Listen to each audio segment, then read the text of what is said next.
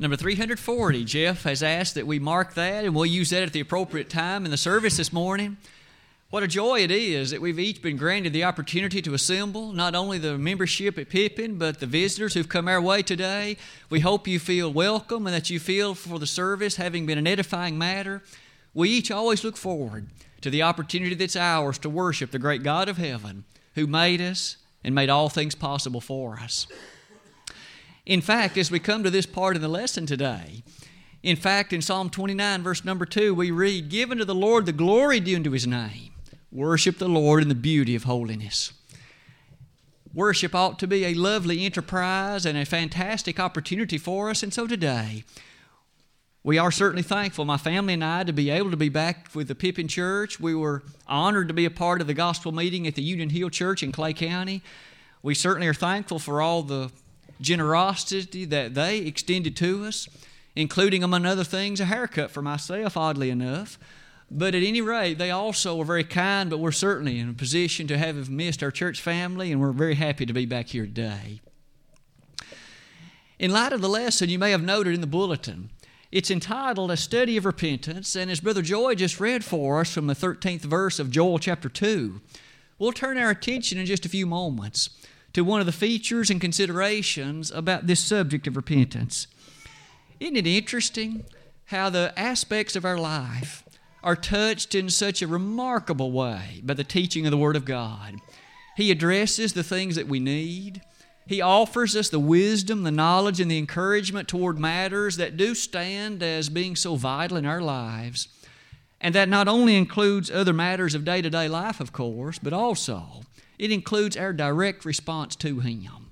We might call it the plan of salvation. We might call it what's needed to stand justified and right before Him. One of the things that is a part of that is repentance. It's a word we use from time to time, and it's a word often found in the Bible. But yet, in common conversation, we don't use the word repentance very often. This morning, I would invite each of us to give some thought about the subject of repentance. What is it? What does it involve? What does it entail? I think as we study that matter, we'll be led to a clearer understanding of God's Word as it approaches that subject. And it not only will highlight that matter, but also help us day to day to understand more thoroughly and more fully this issue of repentance. It is for that reason that I thought we would set the lesson before us in the following way. Let's first of all give some thought to the placement in the Bible of that subject of repentance. That is to say, reminding ourselves of the vitality of it. And then we'll turn and try to answer the question more fully as to what is it. If you'll notice some of these notes with me, the subject of repentance is highlighted so often in the Word of God, isn't it? In fact, it was a central subject in the preaching of John the Baptist. When he came on the scene as the forerunner of the Messiah, he often, in fact, required and made note of the necessity of repentance. In Matthew chapter 3, verse 2, a direct message of John, he said, Repent ye, for the kingdom of heaven is at hand.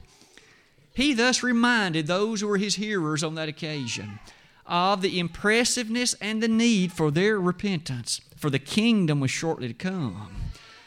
We also notice in verse 8 of that same chapter, and also verse 11, the fact that John over and over again even made reference to the baptism of repentance.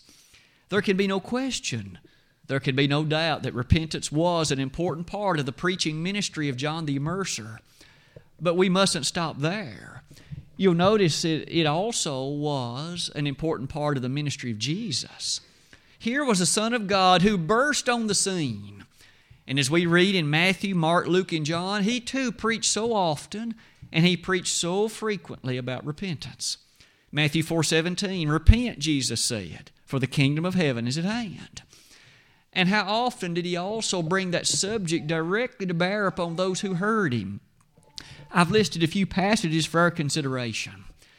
In Luke 5, verses 31 and 32, didn't Jesus say, I came not to call the righteous, but sinners to repentance? And we all understand that they of that day, and you and I as well, are sinners. And so the Lord calls all of us to repentance. No wonder it's so important that we understand repentance and have an appreciation for it. Even beyond that, you'll notice the Lord on several occasions even asserted a very critical stage.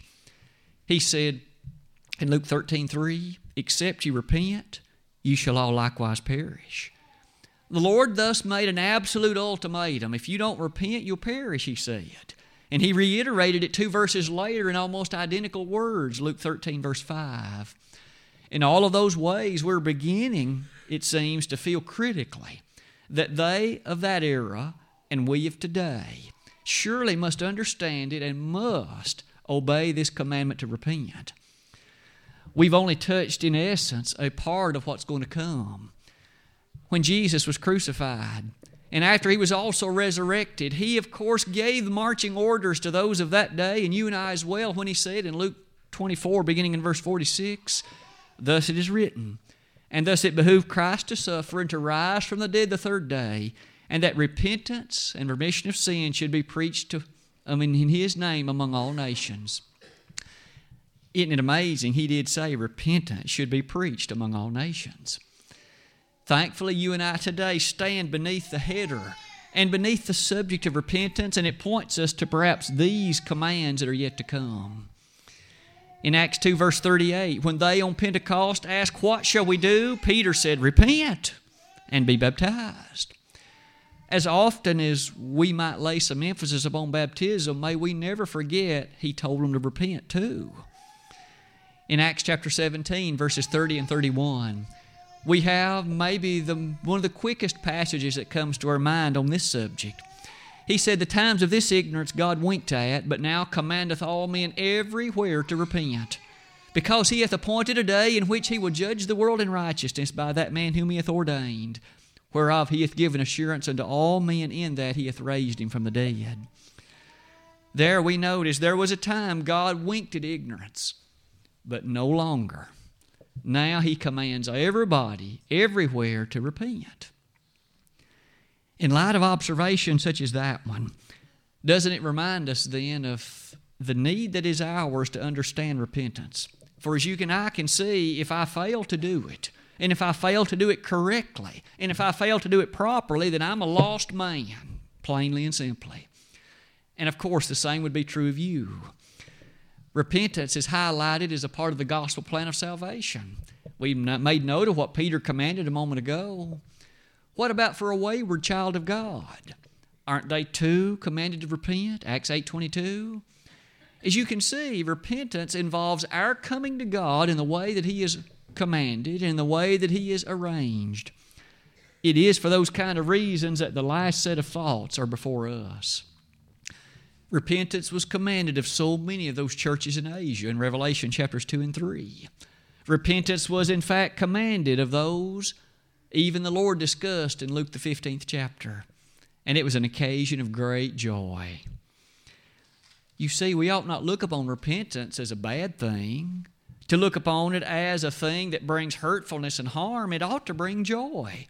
The angels in heaven are in a position to celebrate when a person repents and when a person follows through the activity required of that repentance. For those reasons, I suppose we've arrived at the time of the lesson to ask if repentance is so critical, and if it is so required, what is it? What does it mean for a person to repent? Let's seek to define it on the ideas on this slide, and then seek to make application as well in your life and mine. The question at the top what in fact is repentance. We have a number of passages to which we can turn to help us appreciate this issue of repentance. And might we begin with this observation?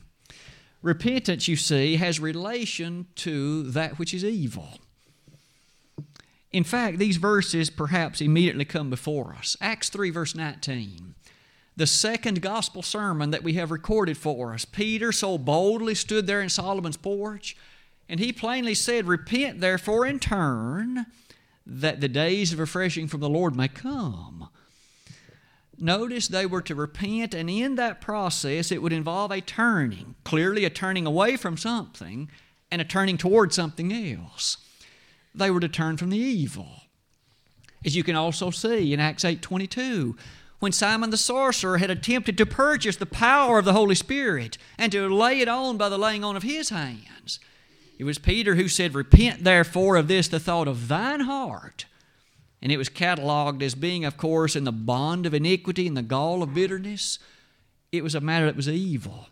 And Peter even said, The wickedness of thine heart is that for which prayer is in order. Thus, this matter involves an element of that which God would classify as evil. Maybe one other verse would shed some great light upon that thought. As you can see, it's in 2 Corinthians 12, verse 21. Near the close of that 12th chapter of the 2 Corinthian letter, I would invite you to read with me as Paul makes a comment that helps us see the relation of evil to this matter of repentance. Paul wrote, in Lest, when I come again, my God will humble me among you, and that I shall bewail many which have sinned already and have not repented of the uncleanness and fornication and lasciviousness which they have committed. You'll notice the repentance was in light of their lasciviousness, their fornication, and their uncleanness. And it was of those things for which they were to indeed repent. Can we not see, in light of all of that, that this final standard that does help us see what classifies evil is, of course, the Word of God? It has ever been that way, hasn't it? In 1 John 3, verse 4, we see there that whosoever sinneth transgresseth also the law, for sin is the transgression of the law. Given that sin is that which is evil, and God's Word identifies that which is transgressed, we see it's to God's Word that we must find. If we have violated anything in it, repentance is required of you and me. If I have missed the mark on any point that God has set forth, if I have failed in regard to any commandment He has given, if I have failed in whatever He's commanded me to do, then I've missed the mark, guilty of sin, I'm in need of repentance. All of that points us to some of these realities. First of all, repentance involves leaving a former way of thinking, a former way of behavior. Perhaps at time I was under the impression that something could be done or something may not ought to be done, but upon further learning, I came to see that I violated God's will. Maybe it was due to some particular way that I considered things. Maybe it was due to what I had thought the Word of God said in all honesty. That doesn't matter. If I've missed the mark or failed to appreciate that which God said, being guilty of sin, there is a need in my life of repentance. These verses, I think, will assist us as we look at that matter. As you can see, for godly sorrow worketh repentance unto salvation, not to be repented of. 2 Corinthians 7, verse 10. Might we be able to appreciate in that there certainly is an element of sorrow. Where does the sorrow arise? It arises because I violated the will of God and as such I stand aloof from Him, separated from His graciousness and love, and in that state I'm distanced from Him. Isaiah 59 reads it like this, beginning in verse 1. Behold, the Lord's hand is not shortened that it cannot save, neither his ear heavy that it cannot hear, but your iniquities have separated between you and your God, and have hid his face from you that he will not hear. Isn't it a tragic thing to appreciate finally that I am apart from Him. I'm distanced from Him because of the things I've done, the things I've said, the places I've gone, the things I have endorsed and encouraged. All the while, if that's descriptive of my life, then again, I'm in need of repentance. Just as surely as that repentance involves this leaving of a former way of thinking, that sorrow and regret as it accompanies it challenges us, this weighs heavily upon the heart, doesn't it? I suppose as you and I think, what is a person feeling when he finally comes to realize that I'm a lost person? I have turned my back upon the Son of God, Jesus, the one that died for me. I'm covered over in sin, but yet He shed His blood that I might be forgiven. That is something that weighs heavily upon the heart and mind. And when a person realizes that, it's no wonder that sorrow will engulf him but it goes beyond just a feeling of sorrow, doesn't it? For it did say that godly sorrow worketh repentance. Sorrow is only a part of it. Repentance is more than just a feeling of sorriness. I'm sorry for what I did. It seems to involve far, far more than that. In fact, couldn't it be said that not only is there a turning away from that which is evil, there must be a turning to that which is right? Let's in fact reiterate that again. Repentance involves a turning away from that which now one understands from the Word of God to be evil, and a turning to that which He has commanded, and that which should be descriptive of those who love and serve Him. So, this idea of repentance seems clearly to relate to turning from a couple of perspectives. Let's look at some of these verses for a moment. In Acts chapter 26, verse 20, as Paul, at that time in his life, was on his way toward Rome, on his way toward standing before the Caesar, he made this interesting statement indicative of the character of repentance. Again, Acts chapter 26, verse number 20. Paul wrote, or rather, Luke wrote of this life of Paul. Speaking of Christ, but showed first unto them of Damascus and at Jerusalem and throughout all the coasts of Judea and then to the Gentiles that they should repent and turn to God and do works meet for repentance. It was this matter of presentation from the Apostle Paul that these, as he said, should repent and turn to God, and furthermore, do works meet. That is to say, befitting of, or suitable of, or demonstrative of repentance. There are works involved in repentance. Isn't it amazing that sometimes you and I might be tempted to forget that point? Works involved in repentance. Perhaps that idea should lead us to this point that repentance surely is a change of mind that represents itself in a change of action, a change of behavior, a change of appreciation in one's life. When you and I thus repent, you can see, it's more than just a mental assent to that fact that I now believe something. It really should manifest itself, shouldn't it, in a change of one's behavior. His viewpoint toward matters now is different. Whereas he may once have encouraged or at least tolerated, gave approval of something, now he will not. Now he appreciates from the Word of God that that which formerly I at least innocently endorsed is opposed to the Word of God, and I will not defend it any longer. Paul, in fact, said, Turn unto God in the act of that re- means of repentance in Acts 26. For those reasons, perhaps it challenges us to take this a step further. And can we ask a bit more about that matter of works? What's involved in it? Perhaps this slide will assist us in that regard. I've written near the top of it that repentance, as we've noted, as the Bible teaches it, is more than just a mental statement, well, now I don't believe that way anymore. It does involve activity that surrounds that conviction, activity that surrounds now that concerted belief of what the Bible now teaches. It is for that reason that this is the issue that sometimes in our world is a failure, isn't it? Maybe you and I have known individuals who, upon their claim of repentance, it seems that matters in life didn't change. Things seem to be as they were before. Sometimes that can be a problem, can't it? And maybe you and I at times not only have witnessed it, but it's been something that has been a temptation for, you, for perhaps even us. Repentance really is that concerted change in mind that represents itself by a changed behavior, a change in lifestyle. What formerly I did, I've now changed in that. Sometimes in life, that can be a challenge too, can't it? Things that become so ingrained and that way of life seems so natural and easy. In light of repentance, it needs to change. Here are some other verses or thoughts that at least challenge us in that regard. As I've written these things for us, when there is wrong that has been done, should there be restoration when it is at all possible? Here are some thoughts that move us toward at least a consideration of that.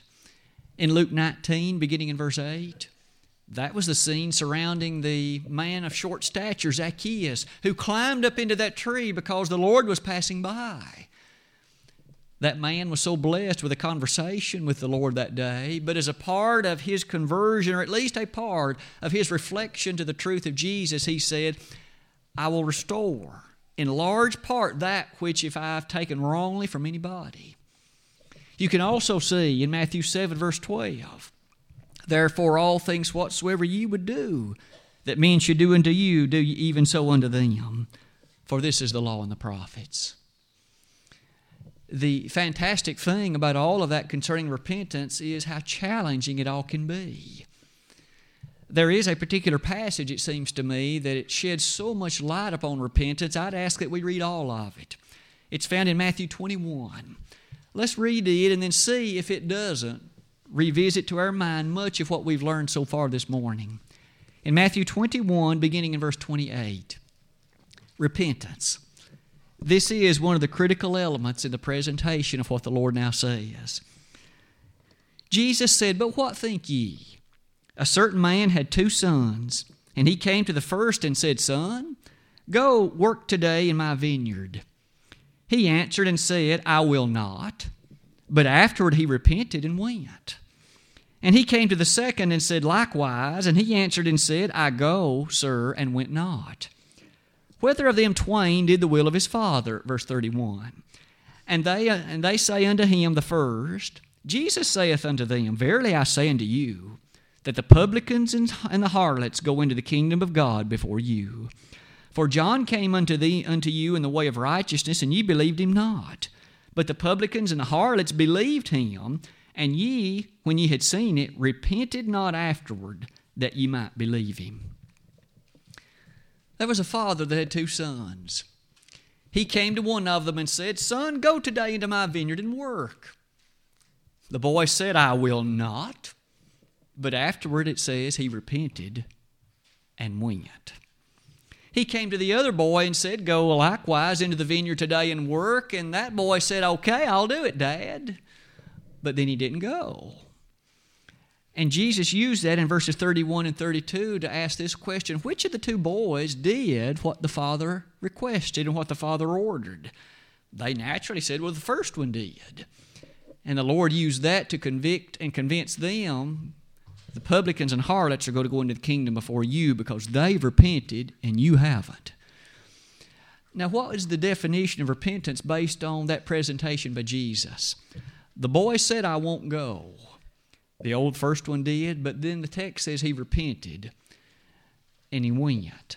So he changed his mind with regard to what he had said, but he followed through on that which he had promised that which in fact involved in the repentance. He'd said, I won't go, but upon repentance he went. And they even agreed he did the will that his father requested. What does that highlight to you and me about the involvement that is related to repentance? Doesn't it thus clearly teach us that surely there's a change in mind, but it manifests itself by a change in behavior, a change in lifestyle? Whatever it was that was evil, I no longer endorse it, participate in it, or encourage it. Whatever it was that was missing, I now fill that with what the Lord has commanded. Those thoughts challenge us mightily that repentance is not a matter of lip service, is it? It isn't just enough to, in fact, make a statement. It needs to be backed up with a change in my life, a change in that behavior that is shown to be the truth of God all of that that we've looked at so far, and these verses that have touched the subject of repentance, perhaps point us to the reality of some remarks as we try to apply this matter of repentance to, to our lives. Given its necessity, given the place that it holds, given how needful it is. Here are some thoughts that I think will help us as we think about applying the Lord's teaching on the subject of repentance. It is so easy for each of us to fall under the heading of a realization that something isn't quite right with our life with God, to know that some element in repentance is needed, but maybe we give lip service only to it.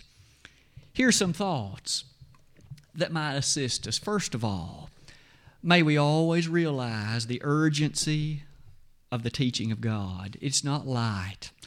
To miss it is not like missing something in this world. There are many things at work that you and I might find that we just aren't able to get to.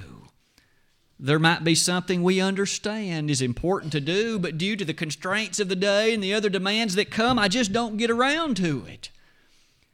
Well, that'll always be waiting tomorrow. Your soul's salvation and mine may not wait till tomorrow. You see, we aren't promised tomorrow. Boast not thyself of tomorrow, thou knowest not what a day may bring forth. The Proverbs writer wrote in Proverbs 27, verses 1 and 2. We notice then we must ever understand the urgency and the greatness of the error when we've missed the mark in regard to the God's teaching. It is not a light thing.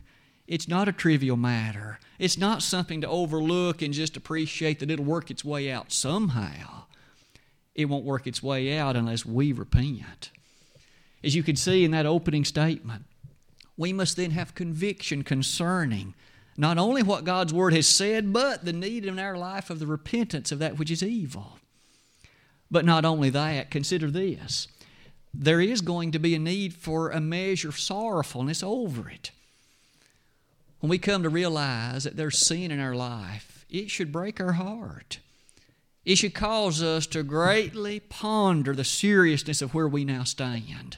I am apart from God. Is it any wonder in James 5, verses 19 and 20? On that occasion, James pointed to the directness of this statement that a person, in the realization of sin, those that are faithful should seek to and strive to cover the multitude of sins and to approach that one in love, hopefully restoring him to that place of favor with God. Isn't it amazing the nature of just how earnest and how serious matters like that can be? Godly sorrow because we have offended our Maker. Now, sometimes when we know we've disappointed our parents, it hurts inside, doesn't it? Maybe you and I have been there at some point in life. I did something that disappointed Dad. Maybe he gave me something to do. Due to my laziness, I didn't do it. Had no good reason for not doing it. And when he comes home, son, I just thought better of you than that. What have you done today? And yet, to think that we may respond in that kind of way toward that which our Father may be in our respect to Him, and yet Maybe our Heavenly Father has said something and we treat Him even worse, and yet it seems not to bother us. May we each always have a conscience that'll be bothered when we have violated this book, when we've done something in which we have made ourselves stand distanced from our Maker. It's a beautiful consideration in many ways, isn't it? It is that very idea that Jeremiah used on one occasion to challenge the people of his day. Perhaps we each remember the scene in Jeremiah 35 when the Rechabites were individuals who God, through Jeremiah, said, These Rechabites have such love and such admiration and such respect for their earthly father that they have maintained fidelity and they have maintained obedience to what he commanded them for generations. And yet, my people of Israel have forgotten me, ignored me, disobeyed me, and they think nothing of it. Isn't that an exactly parallel matter? He said, If only you, Israel, could treat me like the Rechabites treat their father, all would be fine. Our Father in heaven does love us. He only wants what's best for us here and what's best for us hereafter. And so He urges us to ever have a tender capability of repentance. But not only should we understand the urgency and have sorrow for it, if that behavior that has been in our life is something that others know about, if it's something that is of knowledge to a few, they need to appreciate our change in heart. They need to be made aware that though I at this time endorsed, encouraged, participated in, I no longer do under my love for the truth of God then they need to be made aware of the fact and apprised of the fact that this change has, has taken place. And I've done so because God has commanded it. Perhaps you and I have remembered many occasions when an individual will come before us at the proper time when a hymn of invitation is sung and make a confession. Sometimes about things of which they're not proud, things that have been amiss in their life, and they plead for us to, repent, uh, to pray with them in light of their repentance for God's forgiveness. And we're always honored and happy to do that. James did say, Confess your faults one to another and pray one for another that you may be healed. The effectual fervent prayer of a righteous man availeth much. James 5:16. Thus, when we've wronged someone and we're standing in need of repentance, we need to let them know that change is in order in terms of what we have done and that we no longer want to be that same kind of individual that wronged them, hurt them, offended them in a way apart from the Word of God. That kind of idea is, again, one that sometimes weighs heavily upon us. In our world, it's not so common for folks to admit mistakes. Our political leaders seem often to rather not do that, cover it up as long as possible, hope the winds of change will blow it by and I'll never have to address it. And maybe in personal life, that too can be a temptation. But the Lord says we, in the act of repentance, need to do better than that. They need to know that I've changed. And maybe in light of that change, I can be a better example to them. Isn't it true that when the world perceives the church as a hypocrite, you and I, in that way, they often have little interest in being a part of what we're a part of. Thus, they need to see genuineness in us, and when we've wronged them, they need to know that we are admitting it and that we want to make it right and that we do not endorse what we once did. Perhaps in the fourth case, you might know that sometimes we also see that there are many reasons, or perhaps excuses, I should say, as to why individuals might prefer not to make any public statement. I want to protect what I have set up. I want to save face, if you please. I don't want to admit I'm wrong. I don't want to give the impression that this other person behaved better than I did. But isn't it true that we each make mistakes? There is none righteous, no, not one, in the words of Romans 3.10. All have sinned and come short of the glory of God, Romans 3.23. Certainly we try and should be trying our best to live as God would have us to, but when there are things amiss, repentance is going to be needed because God commands it. If our behavior before others has been of that character, we should seek to let them know in love and in earnestness that we've changed. Not to be proudful and display before them, of course, but to ever be of a disposition simply to allow that godly sorrow to work repentance. 2 Corinthians 7, verse 10. It might be in light of that that we could certainly say that very last point I've written on the slide that repentance, as we have seen, it really can be the case that there's a tendency in the world, a temptation for it not to be genuine, not to show itself in the change of action or behavior. And that's where the lesson text brings us full circle this morning. Joel, as he addressed some of the problems of his day, again, God through him simply said, Rend your hearts and not your garments.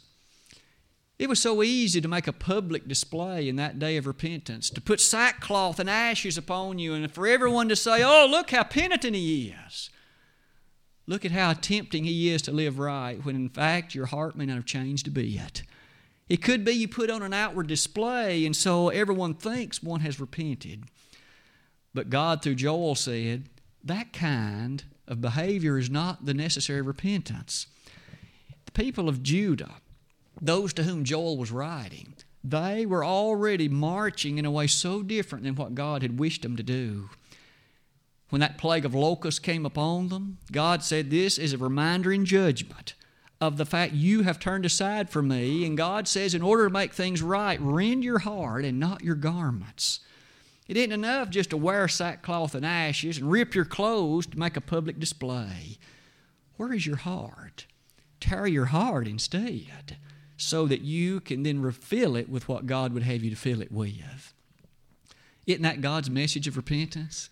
Isn't it all throughout the sacred scriptures, both Old and New Testament, highlighted in ways much like that? Oh, what a setting then we read. And oh, what a concluding message of God we read in Jeremiah 29 13 and Psalm 119, verse number 2. Blessed are they that keep His commandments and that seek Him with a whole heart. That's the Psalms passage. In Jeremiah 29 13, he said, You will seek me and you will find me when you search for me with all your heart.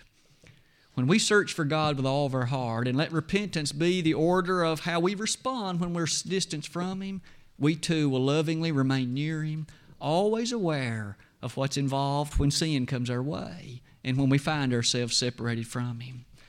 Today, it might be there's one or more in this audience that now realizes Perhaps you have for some time that things between you and God just are not as they ought to be. Maybe you have been derelict or disobedient in terms of many of the things He's commanded. Maybe you have failed to do good things He has commanded. Either way, will you not hear the Lord's plea to you that you need to repent? Will you not hear the necessity of changing that way of behavior and turning your life over to God? We here would be more than honored to assist you today in your reaction to and obedience to the plan of salvation. If you've never been baptized, realize one of its prerequisites is repentance. Hear the words of Jesus, repent of the sins in your life, confess His glorious name as the Son of God, and be baptized.